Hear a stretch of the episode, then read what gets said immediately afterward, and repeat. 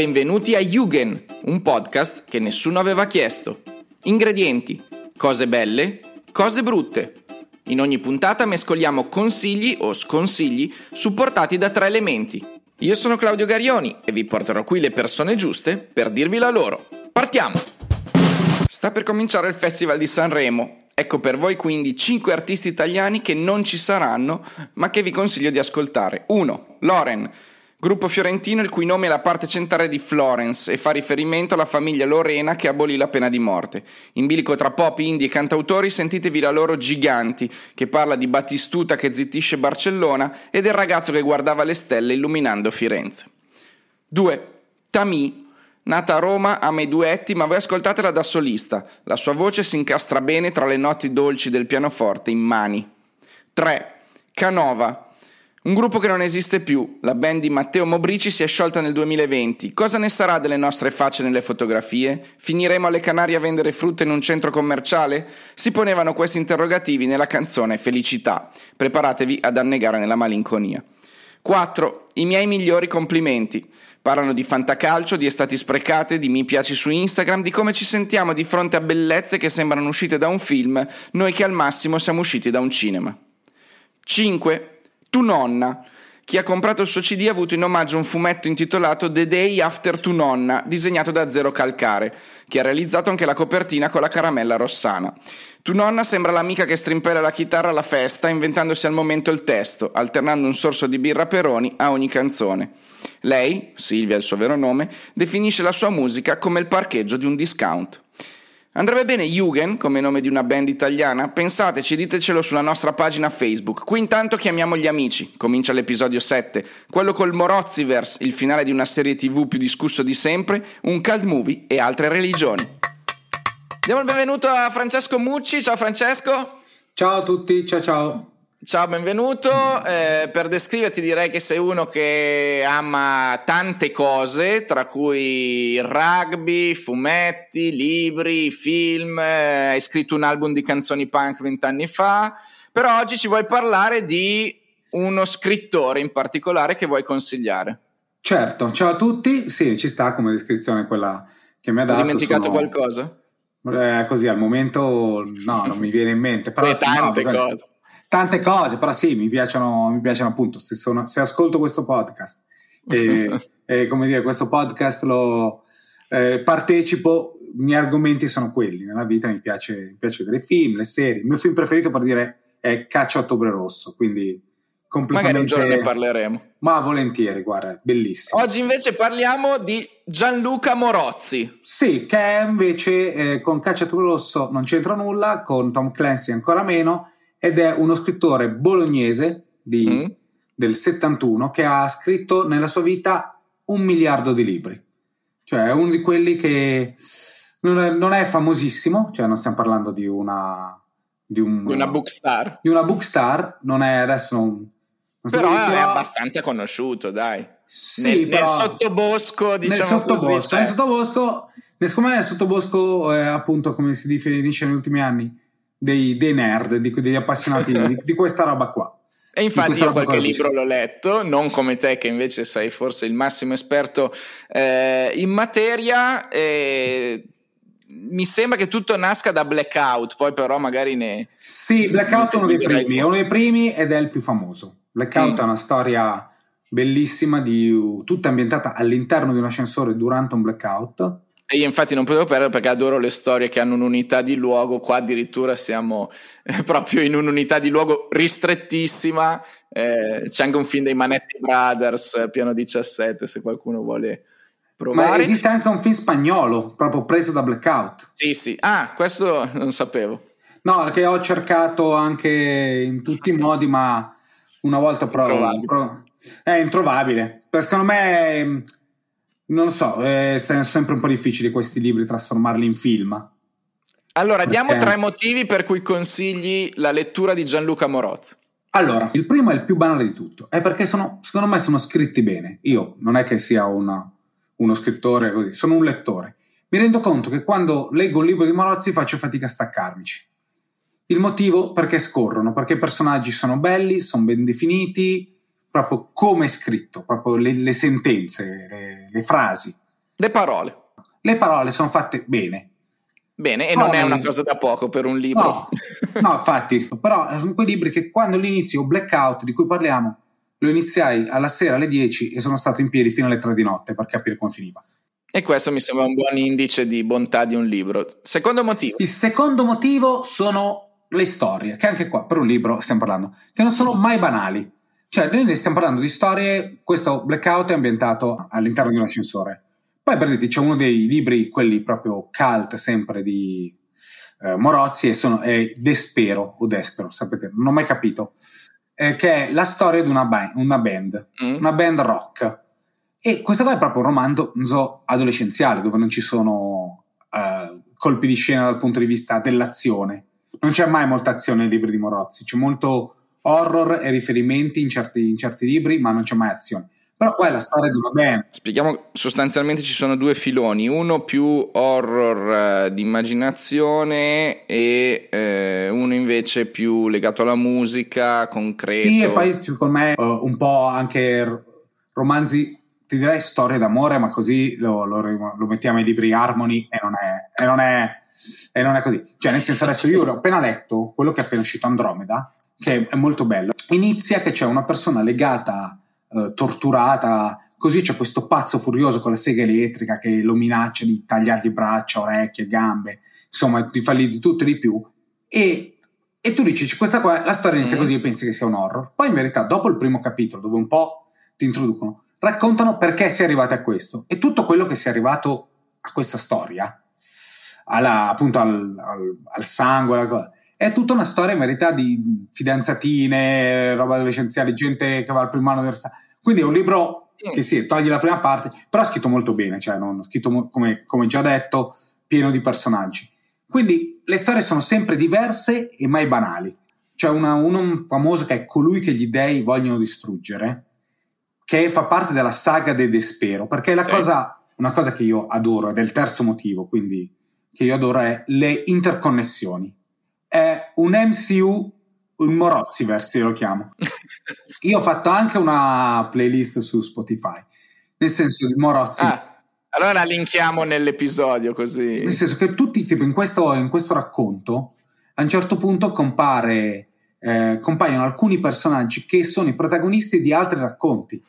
Quindi quando vedi comparire il lobo, che è uno tutto triste, che è sempre triste, e fa, lo vedi tutto bello sgarzante a 18 anni, dici sgarzolino, scusate l'aggettivo scorretto. Cioè dici, ah, questo qua sì, lo so chi è, è quello che compare. Cioè, è come un po' l'universo Marvel quando ti compare il personaggio. Quindi si richiamano con camei. Sì, sì, oppure. quindi tipo. tutti i Despero è una saga che va avanti dalla fondazione del gruppo fino a proprio eh, la caduta, la rinascita di questo gruppo rock. C'è moltissimo rock nei libri di Morozzi cioè proprio rock, lui ha scritto anche libri solo su Bruce Springsteen, su Bob Dylan. Io avevo letto un'antologia eh, sulla musica, credo di Guanda, adesso non vorrei sbagliarmi, però eh, ricordo appunto che raccoglieva racconti di autori italiani e quello di Morozzi, che all'epoca non conoscevo tanto bene, era quello che mi aveva sorpreso maggiormente, raccontava proprio le origini del rock italiano. Ah, quello non, non l'ho letto. In versione... Okay in versione Morozzi. Allora, io non l'ho letto, non l'ho letto questo perché Morozzi ha un grosso difetto. Scrive un, ma non sto scherzando, prima della pandemia direi un libro ogni tre mesi, facile. Quindi durante la pandemia uno sì, ogni settimana. Durante la pandemia, poi so che adesso deve uscire il terza parte, cioè adesso ho letto la storia di, non mi ricordo il titolo, però si chiama tipo l'uomo qualcosa, sono tre, di cui la storia di cui uno mm. a cui cade il pene ed è tutta la storia di questo scrittore di fumetti che ha questo problema mm. e, ed è tutto un susseguirsi di racconti del suo passato, del, poi nel presente, insomma. E questo per dire con, la, lo, con l'horror non c'entra assolutamente nulla. Eh, per dire, colui che gli dei eh, vogliono distruggere è una storia raccontata su due livelli diversi, se non ricordo male. In una c'è la storia del Despero che va avanti Nell'altra c'è un personaggio che è un supereroe e i cattivi sono uh, David Bowie e Lou Reed. Sono dei super cattivi che per una serie di motivi che poi uno leggendo la storia vede non sono potuti diventare musicisti e allora sono, sono diventati dei super cattivi. Va bene, questo lo regalo a Natale a Mr. Wine. Eh, guarda, sì, perché sono... No, bellissimo, nel senso, sono tutti... Ed è scritto anche lì, mi ricordo, con un librone da 400 pagine, e io l'ho letto due volte, perché era la seconda volta dovevo prendere una cosa e mi sono trovato lì e l'ho riletto. Ed è passato... Bene, quindi... No, bellissimo. E poi le, eh, il terzo motivo, appunto, come ho detto, le interconnessioni, e aggiungerei le citazioni, sia musicali, mm. eh, citazioni musicali rock anni 80, anni 70, anni 90 in maniera fissa e citazioni di qualsiasi genere, film, eh, dei film oppure eh, citazioni di libri, ma fatto, fatto secondo me in maniera molto gradita, ovviamente citazioni fumettistiche, quante, quante ne volete fatte in maniera molto elegante, secondo me mai senza far proprio rovinare la storia. Ma c'è anche lui nei suoi libri a un no. certo punto, perché mi viene da no, pensare... non c'è mai lui, non c'è mai... Queste cose alla Stan Lee. Non c'è mai lui, ma c'è... C'è tanta, siccome c'è tanta Bologna, c'è, ci sono mm. personaggi, sicuramente alcuni sono degli scrittori e secondo me un po' si ritrova. Poi belli sono tutti ambientati a Bologna. Ci sono dei posti completamente inventati che servono funzionali alla storia e altri, e invece, invece che sono veri, cioè, dire, ovviamente la Torre degli Asinelli è un grosso mix di realtà, finzione, caricatura anche a volte. Sì, sì, sì, sì, sì senza, senza dubbio. Il tuo libro preferito ce n'è allora, uno se riesce? Sì, ce ne sono, guarda, uno in particolare. Allora, io lessi, lo scoprì per caso un giorno che avevo letto L'era del porco, l'avevo trovato proprio Mm. Ho visto la costina, avevo poi letto una mezza pagina e mi era piaciuto molto.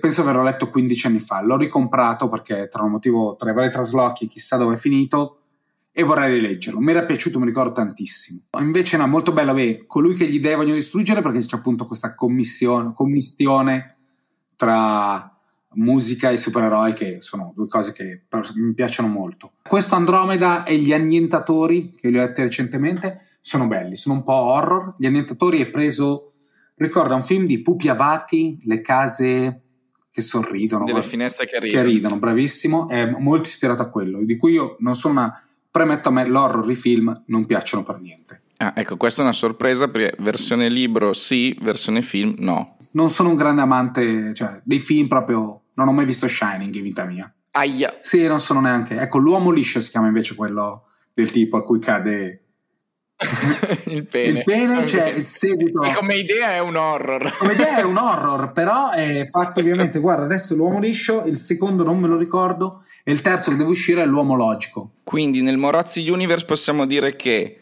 si ride, c'è tensione. Sì. Si sente la musica. Sì, sicuramente. E ci sono delle idee originali. Idee originalissime, cioè sulle idee originali bisogna essere sinceri Morazzi poi ogni tanto racconta, fa raccontare ai suoi personaggi alcune storie e si capisce che sono delle sue idee che magari non gli sono frullate in testa e sono completamente fuori uh, di, di, testa. testa. C'è un libro che ti ha deluso? Un libro che mi ha deluso non mi viene in mente. Bene, allora vuol mente, dire che lo promuviamo 100%. Non mi viene in mente, non, sì, ci sono alcuni che sono veramente veloci. Mi ricordo L'Abisso è la storia di questo ragazzo che mente alla madre e dice di aver finito l'università. Ed è tutto ambientato nelle 24 ore prima della sua finta tesi, dove lui escogita piani per non farsi sgamare. E, cioè, ed erano. Me lo ricordo proprio di averlo letto con l'ansia di, questo, di questa persona che, che deve trovare uno stratagemma per non farsi beccare o comunque per risolvere questo, questo evidente problema. Bellissimo. Bene, bene, bene. Allora, Morozzi, per chi vuole insomma cercare questo tipo di, di ingredienti, lo consigliamo. E buona lettura. Grazie, Fra. Prego, ciao a tutti, ragazzi. Visto che si parla sempre dei finali e l'importanza dei finali e il peso dei finali, io, eh, come ho già spiegato in questo podcast, eh, sono andato un po' oltre, cioè penso che se anche il finale non ti piace, ti puoi godere una storia, qualcosa che per tre quarti ti è piaciuta senza farti troppo condizionare, però capisco che eh, ci sia un'importanza nel chiudere eh, quello che una storia ha aperto e quindi ho pensato che fosse il caso per Jugend di affrontare una delle questioni più discusse degli ultimi dieci anni, cioè il finale di Lost. E per farlo ho chiamato Massimiliano Chiesa o Max Church, che è l'uomo giusto per spiegarvi qualunque puntata di qualunque serie TV, anche perché le ho viste tutte. Ciao Claudio, ma tutte tutte no, però ne ho viste tante, sì. 99% di quelle prodotte, diciamo.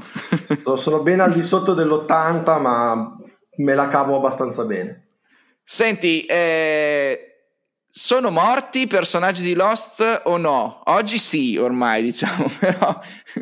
Allora, i personaggi di Lost sono morti, sì, ma tutto quello che hai visto è realmente successo, perché eh, il problema delle persone che non hanno fatto lo sforzo minimo di capire quello che stavano vedendo è che hanno detto, ah ma vedi che erano davvero morti? No, l'aeroplano si è davvero schiantato. Tutto quello che è successo, lo, scop- lo scoprire l'isola, i suoi misteri, per quello che ti hanno lasciato scoprire, chi sono gli altri, i flash forward. Aspetta, vedete... aspetta, se qualcuno non ha mai visto Lost, vada un po' più avanti nel podcast se non vuole spoilerarsi il finale. Ma credo che di quelli all'ascolto che non abbiano visto Lost e abbiano voglia oggi di vederlo, sa- ce ne sarà uno al massimo. Ma guarda, eh, iniziata Quindi nel 2004. salutiamo. Ciao Franco. Ciao Franco. Ma la serie è iniziata nel 2004 e finita nel 2010. Se non l'hai vista a gennaio del 2021, probabilmente non la vedrai. Cosa che però, per chi non l'avesse fatto, vi consiglio di fare e vi consiglio di fare piano, cioè rifate l'esperienza, non dico come la facevamo noi, una puntata alla settimana e parlandone tra puntata e puntata, perché non si può fare, non ci sono più forum in cui discutere e litigare, ma guardatevelo piano. Però io che sono arrivato tardi, ho visto la prima stagione in tre giorni. Eh, vabbè, ma la prima stagione è quella che ha fatto nascere il fenomeno e, e i forum c'erano oltreoceano, da noi erano, si stavano, cioè c'erano anche, ma su Lost sono nati quell'anno lì, sono nati alla fine, sono nati con la seconda stagione.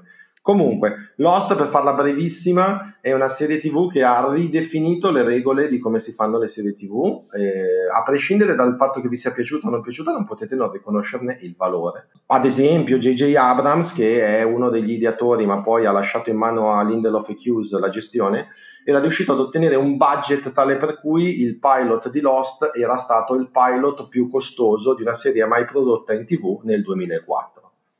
Quindi, Quindi tutto questo per dirci che il volo Oceanic si è schiantato e... Il volo Oceanic si è schiantato, chi ha dovuto lasciare l'isola l'ha lasciata, chi ci è rientrato ci è rientrato davvero, chi è morto nella narrazione, il principale su tutti ti direi Locke, anche se poi lo rivedi, eh, sono tutti morti, tutto quello che vedete è realmente successo. Nella sesta stagione sfruttando questo meccanismo, meccanismo flashback, flash forward che hanno sempre fatto, si sono inventati un altro tipo di flash che diciamo è quasi laterale, cioè mentre ti fanno vedere come finisce la storia sull'isola, come le due entità si danno battaglia per l'ultima volta, come l'entità che protegge l'isola sceglie il suo successore, gli altri hanno finito le loro vite, e si stanno aspettando in una dimensione che potremmo definire un purgatorio, ma non lo sappiamo esattamente, non è importante,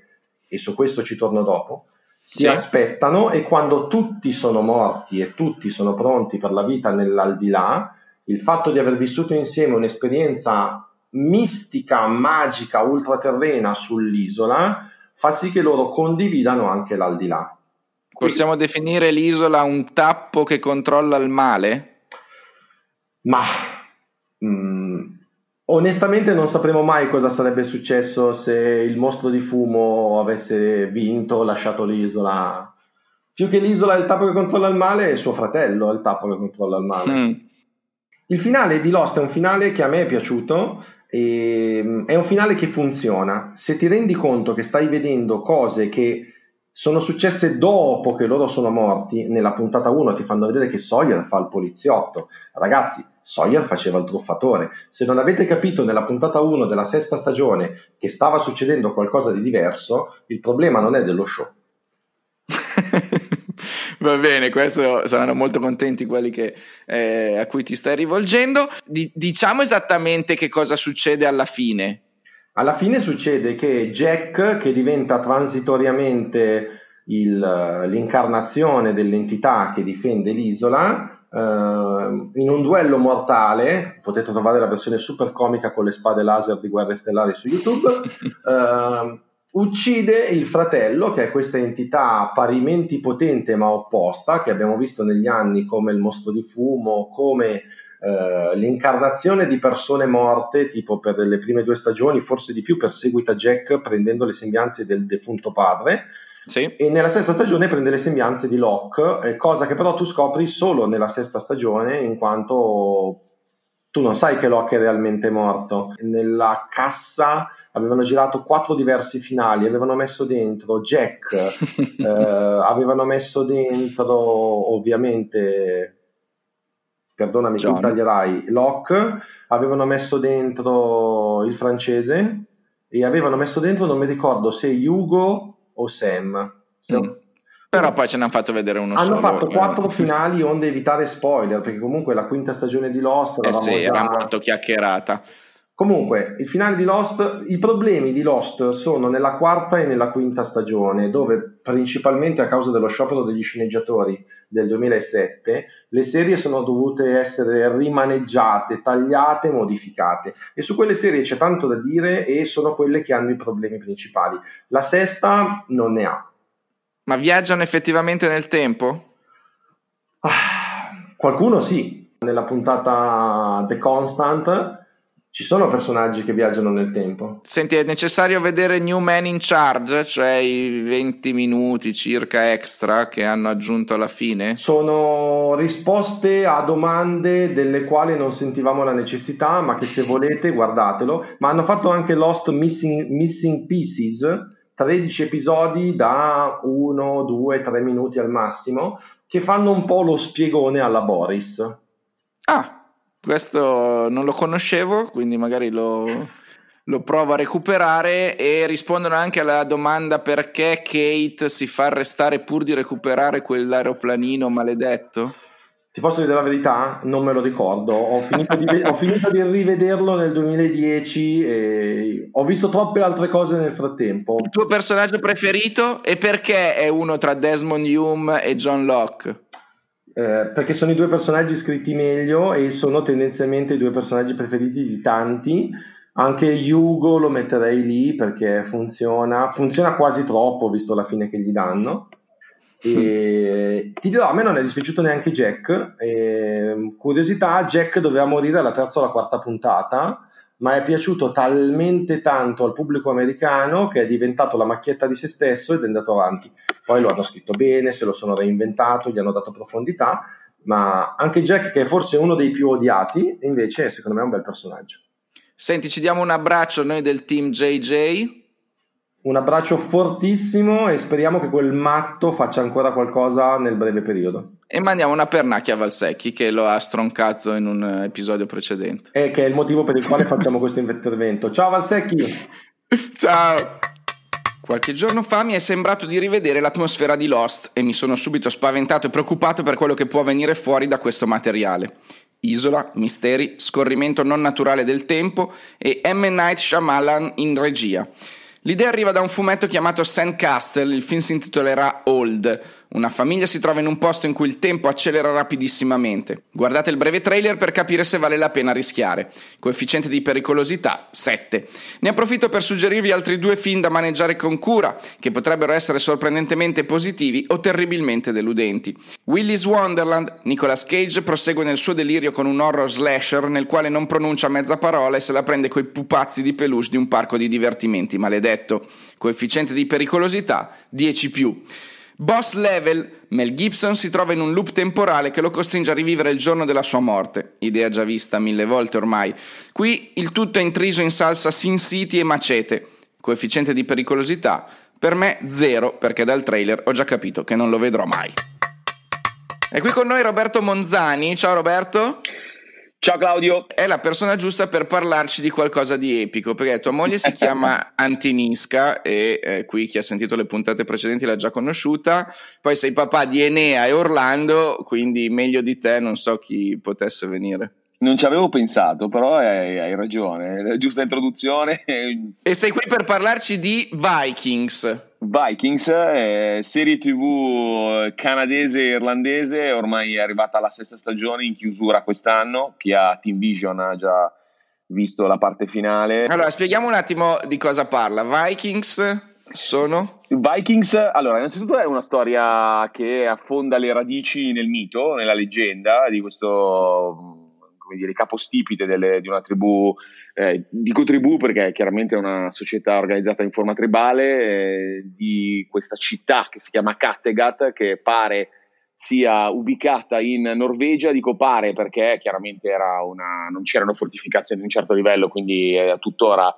eh, insomma, è, è, nascosta nel mito. Eh, non è precisato. Non, è, pre, non è precisato. Eh, la, la, città di Kattegat ha dato i natali a questo contadino, eh, il cui nome è Ragnar Lothbrok, eh, che pare sia esistito, quindi non è completamente una leggenda, ma questo Ragnar Lothbrok è stato uno dei primi vichinghi navigatori che hanno, sfruttando di fatto quella che era una primordiale bussola, hanno lasciato le coste per navigare eh, oltremare e quindi hanno iniziato eh, delle razzie, perché vedremo poi come insomma, la loro società è basata su dei concetti molto differenti rispetto a quella, a quella eh, poi già paleocristiana, ma anche poi alla società cristiana, e quindi eh, per portare le proprie razzie al di là del mare, quindi in, Irla- in Irlanda, in Inghilterra, in Francia e ancora più in là.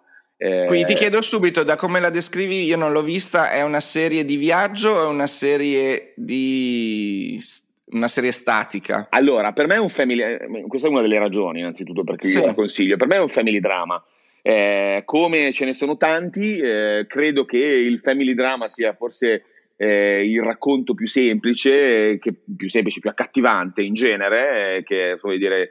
Eh, tantissime serie della storia della televisione americana sono basate su questi principi, mm. queste storie d'amore che si seguono per, eh, un tempo, una storyline lunghissima con uh, tanti uomini e tante donne eh, che, come dire, eh, abbastanza promiscui, hanno relazioni, relazioni eh, soprattutto è bellissima la, sono bellissime le, le, figure femminili di questa storia, che sono mm. molto, eh, molto forti, molto, molto dominanti e quindi sai benissimo che Claudio nel, nel mondo del nord, dei norreni le donne combattevano, quindi erano, eh, andavano in battaglia ed erano tra le prime che scendevano dalle navi, quindi c'è proprio questa idea eh, molto marcata di, di, mondo femminile che si separa dal mondo cristiano. Da 1 a 10 quanto si vede di sesso? Se eh, Game of Thrones allora, è 8 allora se Game of Thrones è 8 io direi 7 direi 7 mm. le, mh, mm, c'è abbastanza differenza tra le prime serie che allora la premessa che faccio è che la prima serie per, di Vikings per me è meravigliosa. Poi si spegne un po' eh, devo dire che il racconto regge bene fino alla terza serie, la quarta e la quinta sono, un, anzi la quarta ancora ancora, la quinta un po' in difficoltà per... Lo snodo per... è praticamente alla quarta stagione dove da serie singolare incentrata su un bravissimo, personaggio bravissimo. diventa corale. Bravissimo, il personaggio è chiaramente Ragnar Lothbrok che essendo l'epigone dei... Dei, dei, Norreni ha la sua traiettoria, no? la sua parabola che si, che si completa nella quarta serie. Tra l'altro, eh, in maniera secondo me bellissima, si completa, lui è una storia nella storia, eh, uh-huh. i suoi dubbi, le sue paure, eh, questo secondo me invece dei, dei, miei tre motivi è il motivo più, eh, come dire, quello un po' più serio. Quello un po' meno sì. serio eh, è che credo che sia una serie per chi ama i passaggi del nord, Mm. Eh, e soprattutto per chi ama le barbe hipster perché è, piena, è, piena di, è, piena, di, questi uomini del nord eh, che sembrano usciti da, una, da, un, da un, negozio di, di moto custom eh, con eh, Ma quindi il linguaggio è moderno, diciamo. Il linguaggio è decisamente moderno, chiaramente ha diversi eh, livelli di lettura, eh, soprattutto la prima serie, eh, che insomma poi affonda tantissimo nella relazione che c'è tra Ragnar e un altro dei personaggi che non è norreno, che invece arriva dall'Europa e che eh, eh, segue un'altra religione che non è quella di, di, appunto dei vichinghi. Eh, Quanto c'è di religioso in questa serie? È uno dei miei motivi, c'è, per sì. me c'è tantissimo, c'è tantissimo, questo è il motivo serio. Trovo che eh, sia bellissimo il racconto di come si scontrano due culture, una cultura basata su una religione che, un, che ha un approccio fortemente rituale, che è la religione appunto dei Norreni, un approccio, un approccio fortemente rituale basato su una narrativa eh, vocale, quindi sui racconti di padre in figlio, eh, ma basata soprattutto sugli eventi della natura. Eh, quello che, su cui insiste tantissimo è insomma, l'idea che i vichinghi mm, proprio venerassero la natura, eh, ma la venerassero perché ne avevano timore, ne avevano paura, era una sorta di... e poi veneravano la morte. Eh, c'è proprio, secondo me, lo scatto tra eh, quello che è il mondo eh, pre-cristiano e post-cristiano nel, nel, nel rispetto della morte. Nella, eh, I vichinghi cercavano la morte, la, la bramavano, la, la morte per loro era, una, era un motivo di, di, orgoglio ed era anche, c'è una, una, delle puntate nella prima serie dove uno dei, dei, degli uomini di, di Ragnar eh, si fa sacrificare perché mm. era, era, era, compreso, era compresa l'ipotesi che, che tu a 20-22 anni ti facessi sacrificare perché alla fine se tu ti facevi sacrificare con questo rito, eh, adesso non mi ricordo il nome preciso della quella sanguinaria, un rito uh-huh. no, di fatto è un, un, metodo per il quale ti infilano una lama nella schiena e quindi la tua, il, tua, le tue scapole si aprono quindi una roba dolorosissima, una roba dolorosissima. Non solo morivi, morivi male, eh, però eh. A, te, a, te, veniva garantito l'ingresso nel Valhalla e loro erano fermamente convinti di questa cosa ed era anche la ragione per cui la razzia e quindi tutta quella, quella relazione no, di, eh, giustificativa per la quale tu andavi in un altro posto e attaccavi, eh, quella cosa lì era necessaria perché di fatto era l'unica maniera per entrare nel Valhalla, per corrispondere agli, alla richiesta degli dei, dei che, che, sono presenti nella natura perché c'è proprio una scena bellissima di Ragnar che parla con, eh, con uno dei, dei, personaggi principali che è Atestan, il, il, monaco che conosce nella prima puntata della prima serie, anzi nella seconda puntata della prima serie quando va a, a, a razziare in Inghilterra eh, e rapisce questo monaco inizia tutta la relazione tra di loro in cui il monaco cerca di, di stabilire appunto una, un punto di contatto eh, cercando di offrire quelle che sono eh, le virtù cristiane. Dall'altra parte invece c'è una persona estremamente interessata, perché stiamo parlando di, di, del vichingo che di fatto, tra virgolette, nella leggenda ha scoperto la bussola, una persona estremamente mm-hmm. interessante, estremamente curiosa, che nasce come contadino e muore da re. Eh, e, e, e, questa, relazione, questa relazione tra di loro dove eh, di fatto a me la cosa che piace tantissimo di Ragnar come personaggio che, ehm, è che lui dubita, lui ha il dubbio, lui, lui è diverso dai suoi, dai suoi compatrioti, cioè da, da, dalla sua tribù, è diverso perché lui non solo ha paura degli dei, lui li sfida, eh, ma al tempo stesso lui eh, ne ha il dubbio lui a un certo Ti punto... chiedo per inquadrare eh, le dinamiche, gli dei sono dei personaggi o vengono solo mm. fatti mm. intuire? Vengono fatti intuire, eh, cioè, mm. dicevo prima... Quindi non è come American Gods. No, dire, no, no, non è come American Gods, che tra l'altro è un'altra serie che mi piace tantissimo. Devo dire che mm. la dinamica religiosa la trovo la trovo sempre accattivante. Eh, no, non è come American Gods, ci sono un paio di personaggi nella storia che vengono che mh, ti lasciano il dubbio che siano soprannaturali, eh, nel senso oh. che sono personaggi che appaiono e scompaiono, che mh, eh, hai il dubbio che non siano veramente reali, ma che vengono, vengono dall'aldilà.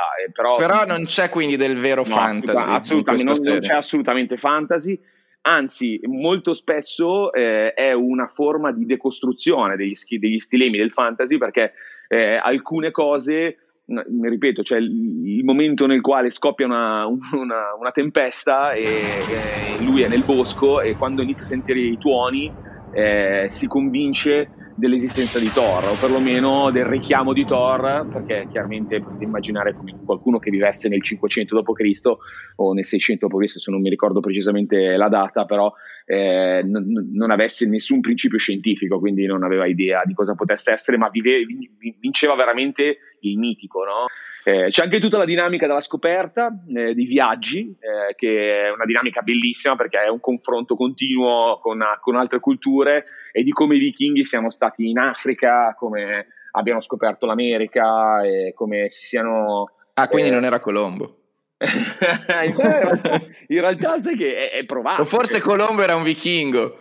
Forse Colombo era un vichingo, a noi piace dire che era Colombo perché chiaramente è stato no, made in Italy. Sì è made in Italy. Eh, in realtà anche se gli spagnoli sai che hanno altre esatto eh, Cristobal Colombo Cristobal bravissimo. Eh, in realtà credo che Colombo credo che i vichinghi sia accertato scientificamente storicamente che abbiano eh, scoperto l'America. Evidentemente non avevano delle barche eh, adeguate per attraversare l'Atlantico avevano delle barche per eh, poter navigare a vista e avevano capito che attraverso, come dire, con il sole riuscivano ad orientarsi anche quando non, non erano a vista della costa. Questa cosa qua li aveva, li aveva, portati prima in Islanda, poi in Groenlandia e poi in questa terra che di fatto era il Canada. Quanta violenza c'è? Pulp, splatter, come eh, la possiamo allora, inquadrare? Allora, eh, è molto violento. Eh, è una violenza, non è una violenza troppo fumettosa, ci sono tante battaglie, eh, spesso erano battaglie di pochi uomini, però questa è la realtà, nel senso che noi siamo abituati a vedere ricostruzioni cinematografiche con eh, migliaia di soldati, mentre in realtà era un mondo molto più piccolo, molto più, come dire, con, con molta meno gente. Ci e... sono occhi danneggiati? Te lo chiedo per due amici all'ascolto che hanno la fobia delle violenze sugli occhi. Eh, sì, devo dirti che ci sono anche, ci sono anche corvi che mangiano occhi, eh, nel caso.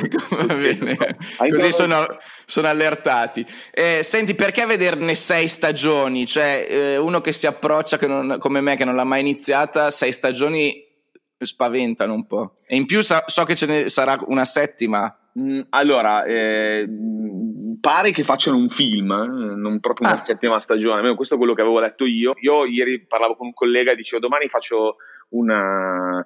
Eh, partecipo al podcast di Claudio e mi diceva su che serie va su Vikings ma ah, io me la guardavo 5 puntate a notte perché di base è una storia molto appunto godibile poi subentrano eh, si allarga un po' la storia, eh, i figli di Ragnar sono tanti, hanno caratteri diversi, hanno, insomma, non sono così forti come lui come, come, personaggio. Secondo me si perde la relazione tra Ragnar e Atelstan e quindi si perde la relazione con, tra cioè, il dubbio di, di Ragnar e con, perde quell'elemento religioso che è sempre un sottofondo, anche se non è mai la parte, la parte importante, è sempre un sottofondo che però lo rende, lo rende vero, lo rende eh, ma, mm, veramente magico. Si può vedere anche solo la prima, invece ti chiedo? Si può vedere anche solo la prima, assolutamente. Eh, credo che sono dieci puntate, credo che la prima abbia un senso. Sì, abbia un senso compiuto, mh, ti lascia quantomeno un'idea di quello che sarebbe stato. Ecco. Non c'è il Thor della Marvel. No, non c'è il Thor della Marvel, però devo, dirti che, devo dirti che lui è, è considerato uno come dire, degli attori emergenti, australiano il protagonista, è uno degli attori emergenti di Hollywood dal punto di vista, come dire, dell'uomo del nord, tutto tatuato, rasato, con la barba lunga, insomma, cioè, qualche sì, qualcuno all'ascolto gradirà, ecco, diciamo. Sulla Marvel ci stiamo attrezzando per parlarne nelle prossime puntate. Sai che sono un grande, eh, fan, sai, sai che sono un grande fan io. Eh, e t- tanti mi dicono che vogliono parlare di Marvel e devo dire che... Beh, alla, alla, fine, alla, alla, fine, l'universo Marvel, Claudio, se ci pensi, è una serie TV lunghissima, no? Eh sì. Va bene, va bene. Grazie Roberto. Grazie Claudio.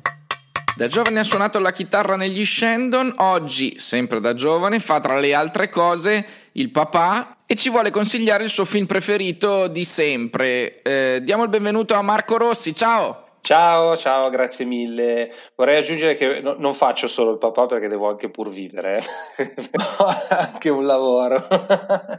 no, perché poi si, pe- si, pensa che con la musica in Italia si riesce a vivere di rendita, ma in realtà è molto difficile, purtroppo. Ti chiedo allora qual è il film della vita, perché a quanto ho capito è il tuo film preferito. Sì, assolutamente sì. Eh, è il mio film preferito probabilmente per il momento in cui l'ho visto e per eh, l'età che avevo, perché comunque ero adolescente, non ricordo esattamente comunque se ero già adolescente o preadolescente, comunque è stato uno dei primi film che sono riuscito a vedere eh, completi, perché non dovevo più andare a letto a una certa ora.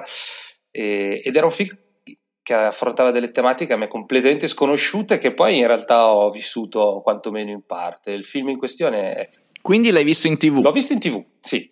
Assolutamente sì, perché ero, andavo poco al cinema quando ero, quando ero ragazzino. Male. Eh, perché io abitando nell'Interland milanese a Segrate, quando ancora non c'erano i grandi multisala, eh, dovevo andare per forza a Milano e i collegamenti con Milano comunque erano, erano difficili. Per... Invece a casa hai potuto goderti fuori orario. Esatto, esatto, un film di Martin Scorsese, vabbè, Martin Scorsese non ha assolutamente bisogno di presentazioni. 1985. Esatto, questo film invece secondo me ne ha perché pur avendo vinto un premio a Cannes è, un film eh, poco conosciuto di, di Scorsese. Eh, rispetto agli altri, ecco, ma sicuramente non, non, è, non, è, sconosciuto, ma è poco conosciuto rispetto agli altri capolavori di Scorsese. Eh, una piccola chicca che ho, che ho, scoperto perché negli anni anch'io mi, mi sono, me lo sono rivisto più volte questo film, ho scoperto che questo film doveva essere inizialmente diretto da Tim Burton, che invece rinunciò. Come sarebbe stato? Migliore o peggiore? Non lo so, secondo me potrebbe anche essere stato migliore perché è un film. Non diteglielo perché sennò adesso fa remake. Sapete che ormai Tim Burton sì, fa, fa solo, solo purtroppo remake. Beh, però questo magari, magari, me lo vedrei volentieri perché comunque è un, è un film molto, molto, scuro, molto noir e, e, chiaramente... Girato solo di notte? Assolutamente sì, in una riga. La storia è la storia di, Paul, un giovane programmatore, un informatico che esce dal lavoro e fondamentalmente vuole passare qualche minuto dopo il lavoro di relax per poi tornare a casa. Eh, il problema è che gliene succedono di ogni. Incontra una ragazza e da, da questo incontro ne nasce una situazione completamente kafkiana per cui lui non riesce più a tornare a casa e viene in un crescendo di situazioni grottesche, preso come capro espiatorio di tutti i problemi di, di questa Soho, di questa New York notturna fino quasi a, a rischiare la vita. Ecco. Ti chiedo quali sono i tre motivi per cui consigli questo film. Allora, i tre motivi sono, prima di tutto, il ritmo, e con il ritmo intendo sia la sceneggiatura che la regia, che eh, benché la storia, come dire, in sé eh, non sembri una, così a prima vista una storia eccitante, il, invece la narrazione è piena di di colpi di scena, di situazioni eccentriche, strane, eh, pazzesche, al limite appunto come dicevo del grottesco, che, che però sono proprio eh, quelle vere della, della, della, vita notturna. E chiaramente la regia di, di Scorsese non si discute, in questo, in questo particolare film è riuscito a dare un ritmo comunque frenetico che ti fa rimanere incollato allo schermo, eh, alternato dei momenti invece un po' più, di, un po più non vorrei dire riflessivi, si potrebbe essere riflessivi ma anche piuttosto ansiogeni perché comunque il, il, non riuscire a tornare a casa genera uno stato d'animo di, di questo tipo nel, nel, nel, protagonista. Uno è portato a pensare che di notte almeno io all'epoca ero portato a pensare si che dorme. di notte si dorma, non succeda niente, invece ho scoperto un mondo... Perché all'epoca eh, ancora non suonavi. Esatto, suonavo nella, nella, nella mia, nel mio piccolo intimo, nella mia camera. E, e quindi è stata tutta una, una, scop- una scoperta. Una scoperta questo mondo super vivo anche oltre ogni immaginazione. Secondo motivo. Sicuramente una delle cose che vengono all'occhio guardando questo film è che la produzione non è quella classica hollywoodiana. Io adesso lo racconto così, no? dai, miei, dai, miei, 40 anni, all'epoca chiaramente non è che me ne sono accorto in questo modo, però eh, quello che può capire un ragazzino come quello che ero io all'epoca è che il film è non è fatto con un grosso budget, non ci sono tanti, grossi effetti speciali, quindi si riesce a raccontare una storia super emozionante, super eh, avvincente, anche senza eh, dei grossissimi effetti speciali. Beh, adesso io non ricordo uh, all'epoca che esperienze di film potevo avere, forse Terminator, Ghostbusters. Beh, però negli anni Ottanta, insomma, cose, ecco. qualcosa ci avevano già ecco. regalato da quel punto di vista. Esatto, questo invece era un film eh, dove no, non c'è...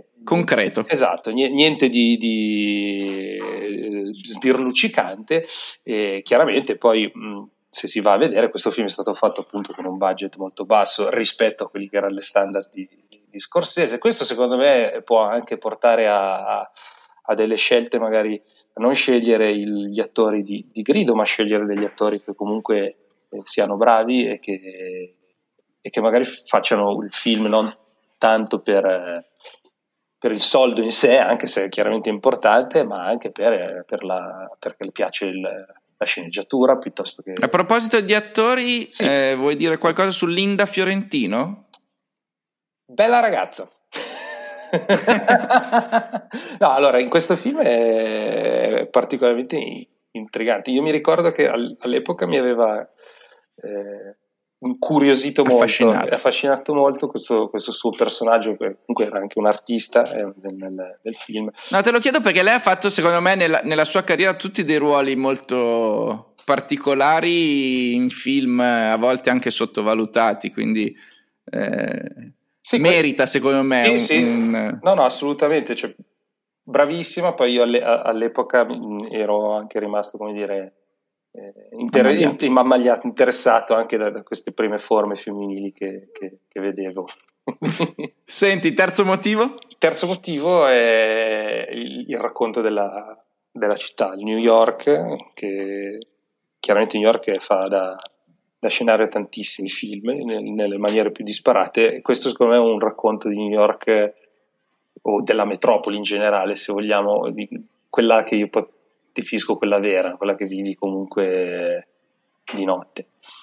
Quanto è importante l'arte in questo film? Perché eh, vengono presentati il libro Tropico del Cancro, c'è l'urlo di Munch, la musica di Bach, di Mozart parla di arte anche questo film. Al, sì, secondo me sì. Secondo, eh, poi col, col, senno di poi sono, sono, andato anche a leggermi diverse, diverse recensioni su questo film e comprendo, comprendendo il momento particolare in cui Scorsese era quando ha deciso di girare questo film si capisce come questo film possa essere un, disperato. Una, uno film disperato, una specie di messaggio a, ad Hollywood, dove appunto Scorsese in quel periodo non godeva di, ottimi, di ottime relazioni dato gli insuccessi de, del, del, film precedente. Eh, però sicuramente l'arte è, è, dappertutto nel film e soprattutto la figura appunto di Linda Fiorentino, questa scultrice eh, centrale all'interno della, della trama. Senti, c'è stato un altro film che ti ha ricordato fuori orario? Hmm. Così su due piedi non saprei. Così su due piedi non, non, non saprei perché è una sensazione così di, di, di ansia, di angoscia, eh, di desiderio della liberazione poi finale di, del, del, ritorno alla normalità. Non, non mi Hai per caso visto Diamanti Grezzi no. con Adam Sandler? No, non l'ho visto. Allora puoi provarlo perché è un film, secondo me, basato sull'ansia Ah, il film secondo me mm, è molto bello, vivi due ore nell'attesa di sapere se il protagonista, che è un proprietario di un negozio di gioielli, riuscirà a uscire da un incastro letale. Ok, allora me lo guarderò. C'è su Netflix. Me lo guarderò di sicuro, se c'è su Netflix ancora meglio perché sono sono abbonatissimo. Ho detto Netflix come, detto, come dice mio papà, mi sa. Perfetto.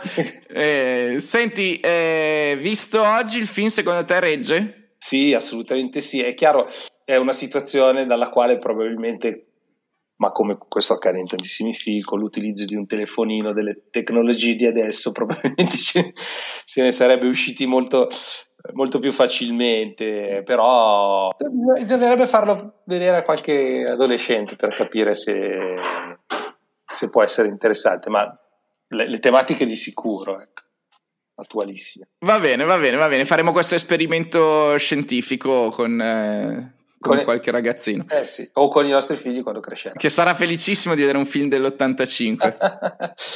Beh, però almeno dai, adesso sono, sono, tutti a colori. Una volta era difficile guardare quelli vecchi perché erano tutti bianco e nero. Va bene, Marco, grazie. Grazie a te. Ciao. Ciao, ciao. Ed eccoci alla nostra consueta lista dell'attesa. 1. The Spark Brothers. Un documentario su un gruppo rock degli anni 70, di Spark appunto un duo di buffoni colorati teatrali bizzarri. Alla regia c'è Edgar Wright, quello della trilogia del cornetto. Non ho la più pallida idea di cosa possa venirne fuori. 2. La quarta stagione di Stranger Things. Sul web è stato diffuso uno screenshot che fisserebbe al 21 agosto la data della pubblicazione. Sarà vero? Noi li aspettiamo. 3. Santa Maradona 2021. È bastato un post per scatenare la scimmia. Marco Ponti ha semplicemente pubblicato sui social il logo del film cult con le cifre dell'anno in corso. In molti hanno pensato a un sequel, a una serie, a una graphic novel. Sicuramente hanno ripensato al Magnum Double, alla sincerità, alla profezia dei Celestini e alle storie non serie, quelle in cui si scopa ridendo.